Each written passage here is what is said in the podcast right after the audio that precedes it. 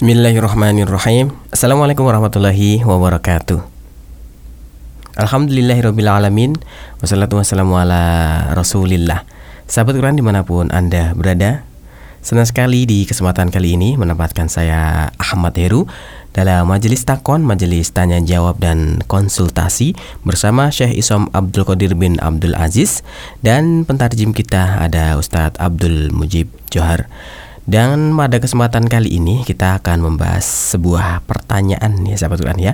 Yang mana pertanyaan tersebut adalah, saat ini belajar ilmu agama maka diperlukan guru, apalagi kalau kita membaca kitab ya.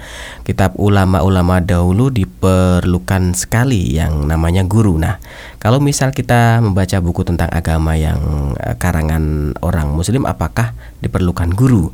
Atau cukup dengan memahami dengan pemahaman sendiri atau uh, yang disampaikan oleh penulisnya. Nah, seperti itu pertanyaan yang masuk ke redaksi kami pada kesempatan kali ini. Dan tentunya buat sahabat Quran yang ingin bertanya seputar dunia keislaman, sahabat Quran bisa melayangkannya ke WhatsApp kami di nol delapan satu dua dua sembilan delapan delapan delapan enam satu empat. Dan untuk mempersingkat waktu nih sahabat Quran semua ya, langsung saja kita persilakan kepada Ustaz kepada Ustaz Abdul Mujib Johar untuk memulai Majelis Takon pada kesempatan kali ini. Silahkan Ustaz. Bismillahirrahmanirrahim. Assalamualaikum warahmatullahi wabarakatuh. Waalaikumsalam. Alhamdulillah. Alhamdulillahilladzi ba'atha rasulahu bilhuda wa dinil haq liyuzhirahu 'ala ad-din kullihi wa kafa billahi shahida. Asyhadu an la ilaha illallah wahdahu la syarika lah. Ahmaduhu subhanahu wa ta'ala la na'budu ghayrahu wa ashhadu anna Muhammadan 'abduhu wa rasuluh.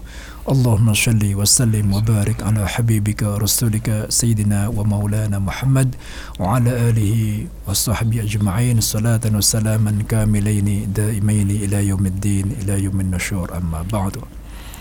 Para pendengar Radio Ishkarima sekalian yang berbahagia, alhamdulillah kembali berjumpa bersama kami dalam Majelis Takon bersama dengan Syekh Abdul Qadir Abdul Aziz sebagai narasumber dan saya Abdul Mujib Johar sebagai penterjemah. Masih melanjutkan pada pembahasan dari pertanyaan yang sebelumnya tentang uh, apakah boleh kita membaca kitab yang merupakan tulisan dari seorang penulis muslim, kemudian kita membacanya tanpa ada seorang guru yang membimbing kita ya. ya tanpa ada seorang guru yang membimbing kita dan kita hanya mencukupkan diri pada kemampuan pemahaman kita. Famazilna natawaqqaf fi as-su'al as-sabiq, yani hal yajuzu lana an naqra al-kitab alladhi allafahu al-muallif al-muslim wa naktafi wa naktafi fi qira'ati hadzal kitab ala fahmina faqat min duni ay yakuna fihi al muallim aw al mursyid alladhi yurshiduna ila hadzal kitab. Baik, jazakumullah khairan. Assalamualaikum warahmatullahi wabarakatuh. Bismillahirrahmanirrahim. Alhamdulillahirabbil alamin wassalatu wassalamu ala asyrafil khalqi wa atharuhum azkahum Muhammad bin Abdullah sallallahu alaihi wasallam. الرحمة المهداة والنعمة المسداة والسراج المنير البشير النذير اللهم احينا على سنته وأمتنا على ملته وارزقنا شفاعته وارفقنا صحبته في الفردوس الأعلى ومتعنا بلذات النظر إلى وجهك الكريم اللهم آمين يا رب العالمين اللهم سلمني وسلم مني اللهم سلمني وسلم مني اللهم سلمني وسلم مني. أما بعد، أما بالنسبة إلى تعلم العلم فقد جاء عن الإمام الزهري أن العلم أب والمتعلم ابن، أو جاء عنه أن العالم أب والمتعلم ابن، فالابن يحتاج إلى أبيه كاحتياج الأب إلى ابنه، يعني هذا الطالب أو هذا المتعلم يحتاج إلى المعلم كاحتياج الابن لأبيه. الابن الصغير يا أستاذ عبد المجيب حينما يبدأ يتعلم فإنه لا يمكن أن يتعلم بنفسه، فعلى الأب أن يرشده ويوضح له أمور حياته، يعلمه كيف يأكل ويعلمه كيف يشرب وكيف يلبس وكيف كذا. لو أكل الولد مرة واحدة فإن هذا الولد يمكن أن يموت وبالتالي تجد أن الله عز وجل جعل لهذا الطفل أسبابا للرضاعة أولا، ثم بعد ذلك تخرج له أسنان صغيرة يستطيع أن يأكل بها مطعومات قليلة جدا، ثم بعد ذلك تكبر هذه الأسنان فيستطيع أن يقطع بها الأشياء الأكثر حدة، ثم بعد ذلك تزيد في حدتها فيستطيع أن يكسر بها أي شيء ويأكل حتى يستطيع أن يتغذى بهذه الحالة. كذلك الأب يعلم ابنه بالبداية، فتجد أن الأب يعلم ابنه الخطأ والصواب والصحيح والخطأ، وكل هذه الأشياء التي يعلمها الأب إلى ابنه ويحتاج إليها الابن المتعلم. كذلك المتعلم في بداية علمه لا يمكن أن يقرأ كتابا هكذا ويبدأ بدون معلم يعلمه، لأن هناك لكل علم قواعده، فبالتالي قد يقرأ في الكتاب. فدائما العلماء يخاطبون المتعلمين أكثر ما يخاطبون العوام في كتبهم، فتجد مثلا في كتب الفقه الخطاب لأناس ليسوا مبتدئين، بل الخطاب دائما لمتعلم قد علم من علوم اللغة وعلوم الحديث وفقه هذه الأشياء. فهناك علوم تترتب عليها علوم أخرى. مثال ذلك، أنت لو أردت أن تدرس في أصول الفقه ثم جئت مسكت كتاب مثلا نهاية السول للإسناوي، فبالتالي أنت لا تستطيع حقيقة أنت لا تستطيع أن تدرس أصول أو لا تستطيع أن تدرس نهاية السول أو أصول الفقه إلا بعد أن تكون قد درست علوما أساسية. واحد، اللغة العربية. اثنين، علم المنطق. تدرس اللغة العربية ثم بعد ذلك تدرس علم المنطق، ثم بعد ذلك تأتي وتدرس المنظومة التي تتحدث عن منظومة أصول الفقه. إذا بالتالي هنا نستطيع أن نقول لك أنك ستدرس أصول الفقه، لكن شروطها هذه. مباشرة يدخل فيدرس في أصول الفقه أو يقرأ في أصول الفقه، فبالتالي هو لا يفهم شيئا، ولذلك يقع في الخطأ أكثر مما يصيب في هذه المسألة. Ya. Tentang seseorang yang membaca kitab, ya, kemudian dia membaca kitab hanya atas berdasarkan pemahamannya sendiri itu. Imam Az-Zuhri mengatakan bahwasanya seorang muallim, seorang muallim, hubungan antara seorang muallim dengan seorang muta'allim, seorang guru dengan seorang siswanya, dengan muridnya, itu adalah seperti hubungan seorang ayah dengan seorang anaknya. Anak tentu dalam perkembangannya, dalam kehidupannya, ya beliau atau anak tersebut menerima ya bimbingan dari orang tuanya tentang bagaimana, tentang tata cara makan, tentang perilaku kesehari-harian, tentang adab dan lain sebagainya. Anak mendapatkan demikian dari seorang ayah, ya. Demikian juga seorang muta'allim, seorang uh, santri, seorang murid, dia akan mendapatkan bimbingan dari gurunya. Ya, bahkan kebutuhan seorang uh, pelajar kepada seorang gurunya itu melebihi seorang anak terhadap uh, ayahnya, ya. Gitu. Jadi sebagaimana seorang anak mulai tahap perkembangannya, ya, keluar giginya, ya, sebelum keluar giginya dia apa uh, menyusuk dulu, ya, kemudian setelah itu mulai tumbuh giginya kecil-kecil, masih lemah, mulai berlatih memakan yang lunak-lunak, ya, demikian semakin keras mulai berlatih memakan yang keras-keras, ya, demikianlah. Jadi ada tahapan-tahapan, ada tahapan-tahapan di dalam uh, seseorang itu dalam mencari ilmu, ya. Bahkan para ulama, ya, para ulama di dalam khitab mereka, mereka berbicara kepada muta'alim, kepada muta'alim, kepada orang-orang yang menuntut ilmu itu lebih banyak perhatiannya daripada kepada orang awam, ya, daripada kepada orang awam, ya. Kenapa? Karena sangat penting sekali, ya. Sangat penting sekali bimbingan kepada para pencari ilmu ini, ya, agar jangan sampai mereka salah di dalam langkah mencari mencari ilmu, ya. Seperti orang yang ini mau mengajarkan ilmu usul fiqh, ya. Orang yang mau mengajarkan ilmu usul fiqh, tentu dia harus meleha, melewati beberapa tahapan dulu, ya. Sebelum mengajar usul fiqh, dia harus belajar dulu bahasa Arab, dia harus belajar dulu apa ilmu mantik, kemudian juga dia harus memahami dulu memahami dulu beberapa manzumah manzumah, ya. Tapi kalau dia langsung membaca kitab usul fiqh, maka dia tidak akan bisa memahaminya. ya. Demikianlah urgennya, urgennya tahapan-tahapan di dalam menuntut ilmu. Kenapa? Karena setiap ilmu itu ada kaidahnya, ya. Setiap ilmu itu ada kaidahnya. Ya, baik. Ladalika هذا الذي يتبع دراسته هذا دائما ما يحتاج إلى معلمه كما يحتاج الابن إلى أبيه في تربيته وفي كل شيء وفي توضيح الصواب والخطأ وإلى هذه الأشياء. كذلك المعلم يحتاج إلى طالب يعلمه حتى ينشر هذا العلم إذا الاثنين في حالة حاجة بعضهم إلى بعض كحاجة كل واحد منهم إلى الماء يعني كل واحد الطالب يحتاج إلى معلمه كحاجته إلى شرب الماء والمعلم يحتاج إلى طالبه حتى ينشر علمه ويتعلم منه ويجد من يعلمه كحاجته إلى الماء أيضا إذن الطالب يحتاج إلى المعلم والمعلم يحتاج إلى الطالب ولا يفترق الاثنين بعضهم عن بعض هذا لذلك قالوا أن من كان شيخه كتابه فكان خطأه أكثر من صوابه يعني من كان شيخه كتابه فخطأه أكثر من صوابه وهناك من قال مقولة فقال فيها من كان شيخه كتابه فشيخه الشيطان شيخه الشيطان ما معنى شيخه الشيطان يعني معنى ذلك أنه سيقرأ الكتاب ويفهمه كما يحب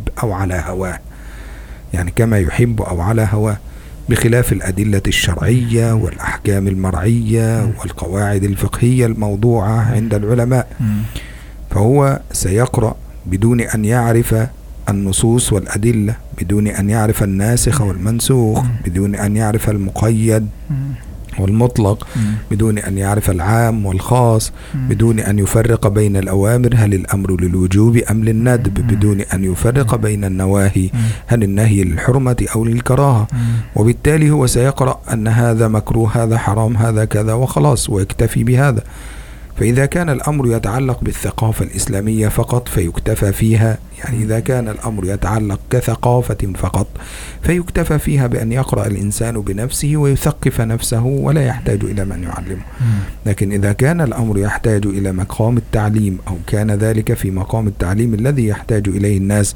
فلا يمكن أن يتعلم الإنسان بدون أن يرجع إلى معلمه أو إلى شيخه أو إلى أستاذه لماذا؟ لأن على اعتباري أني أنا صاحب الكتاب أو أنت كتبت كتابا يا أستاذ عبد المجيب مم. لو اعتبرنا أن أستاذ عبد المجيب كتب كتابا مم. هو مؤلف هذا الكتاب هل يستطيع أحد أن يفهم هذا الكتاب مثل أستاذ عبد المجيب مم. لا يوجد أحد أن يفهم الكتاب مثل صاحبه الذي كتبه مم. لأنه هو الذي يعرف ماذا كان يفكر هنا وماذا كان يكتب ومن أين اقتبس هذه المعلومة ومن أين أخذها وبالتالي على من يريد أن يتعلم هذا الكتاب عليه أن يتعلمه من شيخه أو من مؤلفه الذي ألفه أو الذي قام بكتابة هذا الكتاب حتى يفهم الكتاب كما كتبه صاحبه الذي بدأ. Ya. Jadi seorang muta'allim ya, seorang pelajar, seorang santri itu membutuhkan gurunya. membutuhkan gurunya untuk memberikan bimbingnya kepada pemahaman yang benar.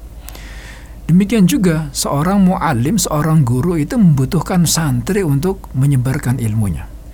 Jadi antara seorang mu'alim dengan seorang muta'alim, ya, seorang guru dengan seorang pelajar, ya, itu saling membutuhkan, ya, saling membutuhkan satu sama lain. Maka orang yang belajar sendiri dari kitab, ya, tanpa ada guru, tanpa ada muallim, ya, dikatakan ada orang mengatakan, ya, barang siapa yang belajar kitab tanpa guru, ya, maka gurunya adalah setan, ya. Barang siapa yang belajar kitab tanpa guru, maka gurunya adalah setan. Maka demikianlah urgennya, ya, urgennya uh, seorang guru, ya. Apalagi kalau dia berbicara tentang nas-nas syar'i, ya, tentang berbicara tentang nas-nas syar'i. Bagaimana dia akan memahami nas-nas syar'i padahal dia belum mengetahui, ya, belum belajar tentang nasikh dan mansukh, belum belajar tentang uh, mutlak muqayyad, ya, belum belajar tentang am wal khos, ya, belum belajar tentang al-amru lil wujub aw lin nadbi, apa perintah itu menunjukkan wajib atau menunjukkan sunnah, dia belum mengetahui tentang itu, bagaimana dia akan memahami nas-nas ya nas-nas syar'i ya. Tetapi apabila buku itu tentang thaqafah, tentang wawasan bersifat umum ya, itu boleh-boleh sajalah ya, boleh-boleh saja dia membacanya dengan pemahaman sendiri. Tetapi kalau itu buku yang memerlukan apa petunjuk khusus, petunjuk tersendiri, ada kaidah-kaidah sendiri di dalam memahami buku tersebut, maka itu uh, di dalam membacanya dia harus ya, dia membutuhkan seorang muallim ya, seperti saya. Seandainya saya mengarang sebuah buku, ya, mengarang sebuah buku, tentu yang bisa memahami buku tersebut adalah saya, ya, karena saya memahami bagaimana apa uh, rujukan-rujukan saya, ya, rujukan-rujukan tersebut diambilnya dari mana, dan, dan kemudian uh, pemikiran saya tentang kitab itu bagaimana, ya kan? Hanya saya yang mengetahui, dan orang-orang yang orang-orang yang mungkin sahabat-sahabat saya atau orang-orang yang selevel pendidikannya dengan saya. Tapi kalau orang awam ya tidak akan mengetahui. Maka oleh karena itu uh, di dalam membaca buku yang demikian, yang memerlukan kaidah-kaidah khusus, dia membutuhkan seorang guru untuk membimbingnya. ونستطيع هنا أن نفرق بين العلوم، يعني نقول أن هناك علم من علوم الدنيا، فعلوم الدنيا خلاص اقرأ فيها ما شئت لأن هذا لا يؤثر في شيء. هناك علوم في علوم الدنيا اقرأ فيها ما شئت وحاول أن تبدع فيها كما تشاء. مثال ذلك مثلا علوم الدنيا كعلم الفيزياء، علم الكيمياء، علم الأحياء، البيولوجي، هذه الأشياء كلها سيكولوجية. اقرأ كما تشاء بدون شيخ وبدون أستاذ، لأن هذا لا يضر الناس بل قد يفيد الناس في أنك إذا قرأت في هذه الأشياء قد تصل إلى شيء أو تصل إلى معلومة لو كنت تحب هذه الأشياء، لأن هذه لا تؤثر على حياة الناس عامة أو خاصة. أما العلوم الدينية وهي العلوم التي تقوم عليها العبادات فلا يجوز للإنسان أن يقرأ فيها بنفسه، ولذلك على الإنسان إذا أراد أن يقرأ في العلوم الدينية فقالوا أولا يقرأ على شيخه حتى يعني يرسخ على يديه العلوم. أول شيء يفعله الإنسان إذا أراد أن يقرأ في العلوم الدينية لا يقرأ بنفسه. فمثلا أعطيك مثال أعطيك مثالا لو أننا مثلا جئنا في باب الصلاة فعندنا تكبيرة الإحرام. تكبيرة الإحرام نجد أن كلام الإمام أحمد وكلام الإمام الشافعي واحد، فيقول الإمام أحمد ويرفع يديه حذو من كبيه، ويقول الإمام الشافعي ويرفع يديه حذو من كبيه. يبقى إذن اليدين حذو المنكبين، خلاص. يبقى إذن هو عندهم هكذا. لكن من الذي يستطيع أن ينقل إليك هذا العلم والطريقة؟ فتجد هنا الذي يستطيع أن ينقل إليك هذا العلم والطريقة هو الشيخ الذي تعلم على يد شيخ آخر. لماذا؟ لأن الإمام الشافعي أو أستاذ عبد المجيب يقول ويرفع يديه حزو من كبيه مع تفريج الأصابع. مع تفريج الأصابع أن تكون هناك فرجة بين الأصابع بين الأصابع الخمسة، فيقول هكذا الله أكبر هكذا، فتكون يديه بحزن الكبين. لكن الإمام أحمد تكون اليدين بحزو المركبين مع ضم الأصابع وشدها، آه يعني ضم الأصابع وشدها هكذا، فتكون اليد مشدودة كاملة، يعني اليد بكامل القوة هكذا يكون هكذا. هذا بالنسبة للإمام أحمد. إذا بالتالي الاثنين قالوا حزو المنكبين، لكن يوجد اختلاف بين المذهبين في الطريقة. من الذي سيعرفه هذا الاختلاف؟ هذا الاختلاف لا يستطيع أن يعرفه ولا يصل إليه إلا عن طريق شيخ حاذق درس هذا العلم والفن ما بين الكتب وقرأها سطرا سطرا فأخرج هذا من بين السطور ومن كلام العلماء ودرسه على هذا الشيخ. لكن هو بطريقته هكذا ليس عنده رسوخ في العلم ولا ثبوت في علمه، فسيأخذ الكلام فيقول عند الإمام أحمد والإمام الشافعي اليدين حزو المنكبين وخلاص. طب كيف؟ الله أعلم. خلاص يفعل هكذا. طيب لو قرأ عند الإمام مالك فنجد أن الإمام مالك يقول كلامهم ويقول اليدين حذو المنكبين، لكن الإمام مالك اختلف في طريقتهم. وطبعا هذا الكلام ليس موجود في كل الكتب، فقد تجده في كتاب ولا تجده في كتاب آخر. فمثلا عند الإمام مالك يقول لك مثلا واليدين حذو المنكبين، لكن طريقة أخرى مختلفة جدا عن الشافعي وعن الحنبل. ما معنى كلام الإمام مالك؟ قال وتكون باطن اليد باطن اليد إلى الأرض باطن اليد إلى الأرض وظاهرها إلى السماء وأطرافها إلى القبلة وأطراف اليد إلى القبلة. فعند الإمام مالك اليدين حزوا من جبين فيقول الله أكبر بهذه الطريقة, مع أن اليدين حزوا من جبين لو قرأت هكذا فتجد واحد يقول لك الجمهور على أن اليدين تكون حزوا من جبين. نعم, الجمهور على أن اليدين تكون حزوا من جبين, لكن انظر إلى طريقة الإمام مالك, باطن اليد إلى الأرض, ظاهرها إلى السماء, أطرافها إلى القبلة. آه الإمام الشافعي نفس الطريقة, لكن اليدين آه ظاهر اليد إلى القبلة, أطرافها إلى السماء, هكذا. ثم بعد ذلك تجد الإمام يفرج, الإمام أحمد لا يفرج بين هذه الأصابع. هذا كله خلاف في كلمة واحدة. كيف سيحصل هذا الخلاف من يقرأ لنفسه في أمور العبادات, وبالتالي ممكن أن يوقع نفسه في حذر حذر شديد, ويوقع الناس معه في المحظور الذي نهي عنه أو يفسد عليهم أمور العبادات. Uh, apabila ya, buku yang dia baca itu adalah buku tentang wawasan uh, ilmu-ilmu umum, ilmu-ilmu duniawi seperti ilmu fisika, ilmu biologi, ya, dan lain sebagainya, ya itu boleh-boleh saja, ya boleh-boleh saja, bahkan kadang-kadang juga bermanfaat dan baik, ya, dia bisa memahaminya, dia bisa mengajarkannya. Tetapi apabila buku yang dia baca ini adalah buku tentang agama, ya, buku tentang perkara ubudiyah, ya, maka dia harus ada seorang syekh yang akan membimbingnya agar dia tidak terjatuh ke dalam kesalahan. Contoh, ya, contoh satu contoh, ya, bagaimana urgennya seorang guru yang membimbing kita untuk memahami dengan pemahaman yang benar tentang uh, sebuah pendapat, sebuah pendapat fikih, ya, yaitu tentang takbiratul ihram. Di dalam takbiratul ihram itu e, perkataan Imam Ahmad, Syafi'i dan Malik itu sama. Takbiratul ihram itu adalah sejajar dengan dua bahu, ya, sejajar dengan dua bahunya. Tetapi ada perbedaan, ya, ada perbedaan antara Imam Ahmad, Imam Syafi'i dan Imam Malik ini, ya. Imam Ahmad mengatakan bahwasanya takbiratul ihram itu sejajar dengan dua bahu, tetapi jari-jarinya tersebut rapat, ya. Tapi jari-jarinya tersebut rapat dan kencang, ya. Jari-jarinya rapat dan kencang.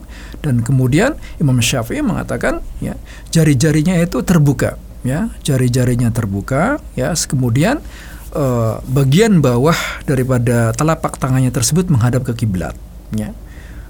Bagian bawah daripada telapak tangannya menghadap kiblat, kemudian jari-jarinya dalam keadaan dalam keadaan terbuka, ya. Kemudian Imam Malik beda lagi. Imam Malik juga mengatakan sejajar dengan dua bahu, ya. Tapi ada beda lagi, ya. Caranya juga beda, ya. Meskipun sama dengan apa dengan Imam Ahmad dan Syafi'i, tetapi caranya adalah beda, ya. Ya tetap uh, sejajar dengan dua bahu, tetapi uh, bagian atasnya, bagian luar daripada bagian luar daripada jari-jari apa telapak tangan tersebut menghadap ke atas, menghadap ke atas. Kemudian bagian bawahnya, ya, bagian bawah daripada telapak tangan tersebut menghadap ke bawah, dan kemudian jari-jarinya menghadap ke menghadap ke kiblatnya. Ini, ya, contoh dari urgennya seorang guru. Jadi ini pendapat tiga madhab. Pendapat ini sama, yaitu sejajar dengan dua bahu, tetapi perbedaan kaifiahnya sangat sangat mencolok sekali. Baik.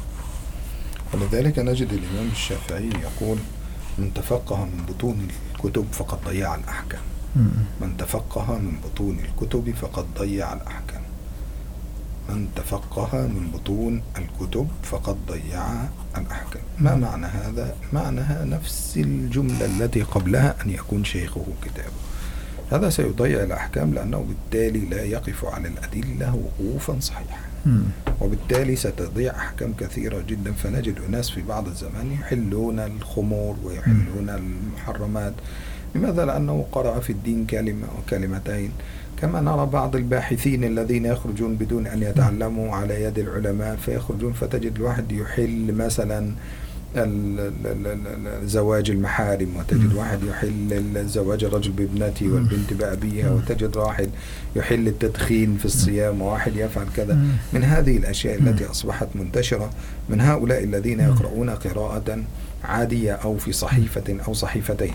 ولذلك جاء عن الإمام الشافعي أيضا أنه قال لا تأخذ العلم من صحفي، لا تأخذ العلم من صحفي ولا تأخذ القرآن من مصحفي، هكذا لا تأخذ العلم من صحفي ولا تأخذ القرآن من مصحفي. ما معنى هذا الكلام يا أستاذ عبد المجيب يا حبيب؟ هذا الكلام أنه لا تأخذ العلم من صحفي يعني رجل تصفح الكتب من صفحات الكتاب، رجل فتح الكتاب فتصفحه هكذا فقرأه فجاء يعطيك العلم من خلال هذا. طبعا هذا علمه مغلوط وعنده كلام كثير جدا، وخاصة ما يتعلق بأمور العبادات والأحكام والأدلة وهذه الأشياء.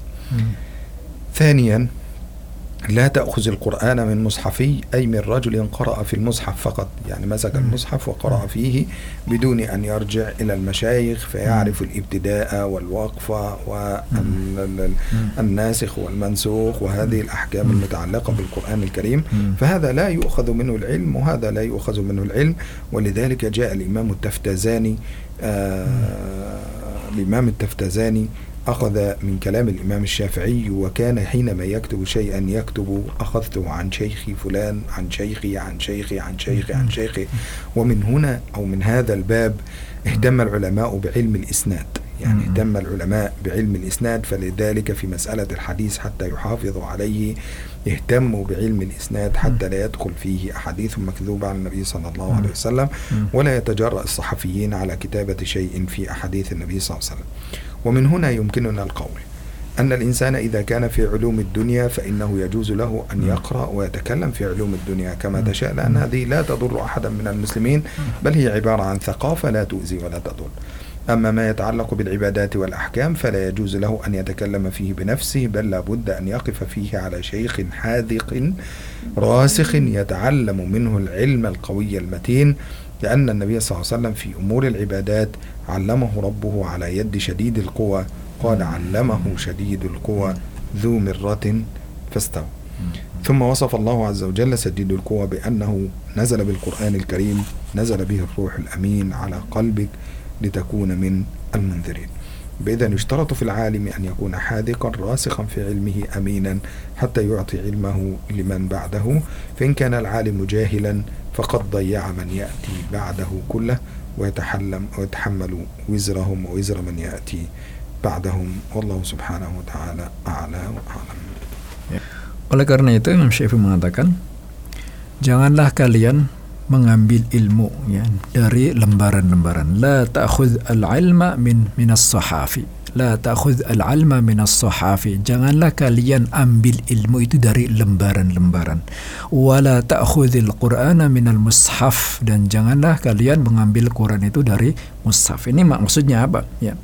Kalian jangan uh, mengandalkan uh, kitab saja di dalam mencari ilmu ya, kemudian tanpa ada guru, tanpa ada syekh ya, tanpa ada seorang uh, mursyid yang akan memberikan bimbingan kepada kita di dalam membaca kitab. Demikian juga di dalam belajar Al-Qur'an ya, jangan belajar dari orang yang hanya membaca mushaf sendiri dan dia tidak punya syekh, dia tidak punya guru ya, padahal dia tidak tahu itu mana, kapan dia membacanya, dari mulai membacanya kapan ya, kemudian wakafnya kapan, kemudian uh, hukum-hukum membacanya bagaimana ya, dia dia tidak belajar tidak belajar dari syekhnya ya, dia hanya belajar dari mushafnya saja, hanya mengandalkan dari mushafnya saja ya.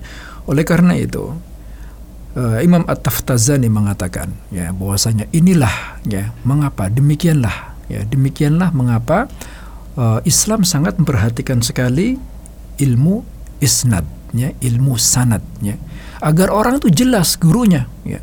Orang itu jelas gurunya. Saya mengambil ilmu dari si fulan. Si fulan itu dari syekhnya si fulan. Syekhnya si fulan dari syekh anu, dari syekh anu, dari syekh anu. Ya, demikian. Jadi sandaran ilmu itu jelas di dalam Islam. Ya. Jadi ilmunya tidak ngawur, ilmunya tidak bikinan-bikinan sendiri. Karena Rasulullah Sallallahu Alaihi Wasallam juga mengambil ilmu itu dari malaikat Jibril. Malaikat Jibril disifati oleh Allah Subhanahu wa ta'ala sebagai syadidul quwa. Apa syadidul quwa itu? Syadidul quwa yang dikatakan dalam ayat lain, nazala bihir ruhul amin ala qalbika litakuna minal munzirin. Ya, syadidul quwa betul-betul kuat, ya, betul-betul kuat, betul-betul uh, rosih ilmunya, ya, betul-betul pintar dan betul-betul cerdas, ya. Oleh karena itu Allah Subhanahu wa ta'ala menjuluki Jibril sebagai Ar-Ruhul Amin. Ar-Ruh Al-Amin, dialah sebuah ruh yang bisa dipercaya, ya. Ya. Baik, uh, para pendengar sekalian Radio Ishkarima sekalian yang berbahagia, ya, demikianlah kajian kita hari ini. Ya, insyaallah akan kita lanjutkan lagi pada sesi majelis takon yang berikutnya. Ya, mudah-mudahan kita masih diberikan kesempatan oleh Allah Subhanahu wa taala untuk berjumpa kembali. Jazakumullah khairan, mudah-mudahan menjadi ilmu yang bermanfaat bagi kita semua. Assalamualaikum warahmatullahi wabarakatuh. Waalaikumsalam warahmatullahi wabarakatuh. Nah, sahabat Quran dimanapun Anda berada, demikian tadi majelis takon, majelis tanya jawab dan konsultasi. Dan alhamdulillah pertanyaan sudah selesai, dan insya Allah di esok hari kita akan melanjutkan dengan pertanyaan yang berbeda. Dan buat sahabat Quran yang ingin menanyakan sesuatu tentang dunia keislaman, sekali lagi silakan bisa melayangkan ke nomor WhatsApp kami di nol delapan satu dua dua sembilan delapan delapan delapan enam satu empat. Dan akhirnya saya Ahmad Heru mewakili Syaikh Isom Abdul Qadir bin Abdul Aziz dan Ustaz Abdul Mujib Johar pamit undur diri dari ruang dengar sahabat Quran semua. Nantikan majelis takon, majelis tanya jawab dan konsultasi esok hari di jam yang sama. Wassalamualaikum warahmatullahi wabarakatuh.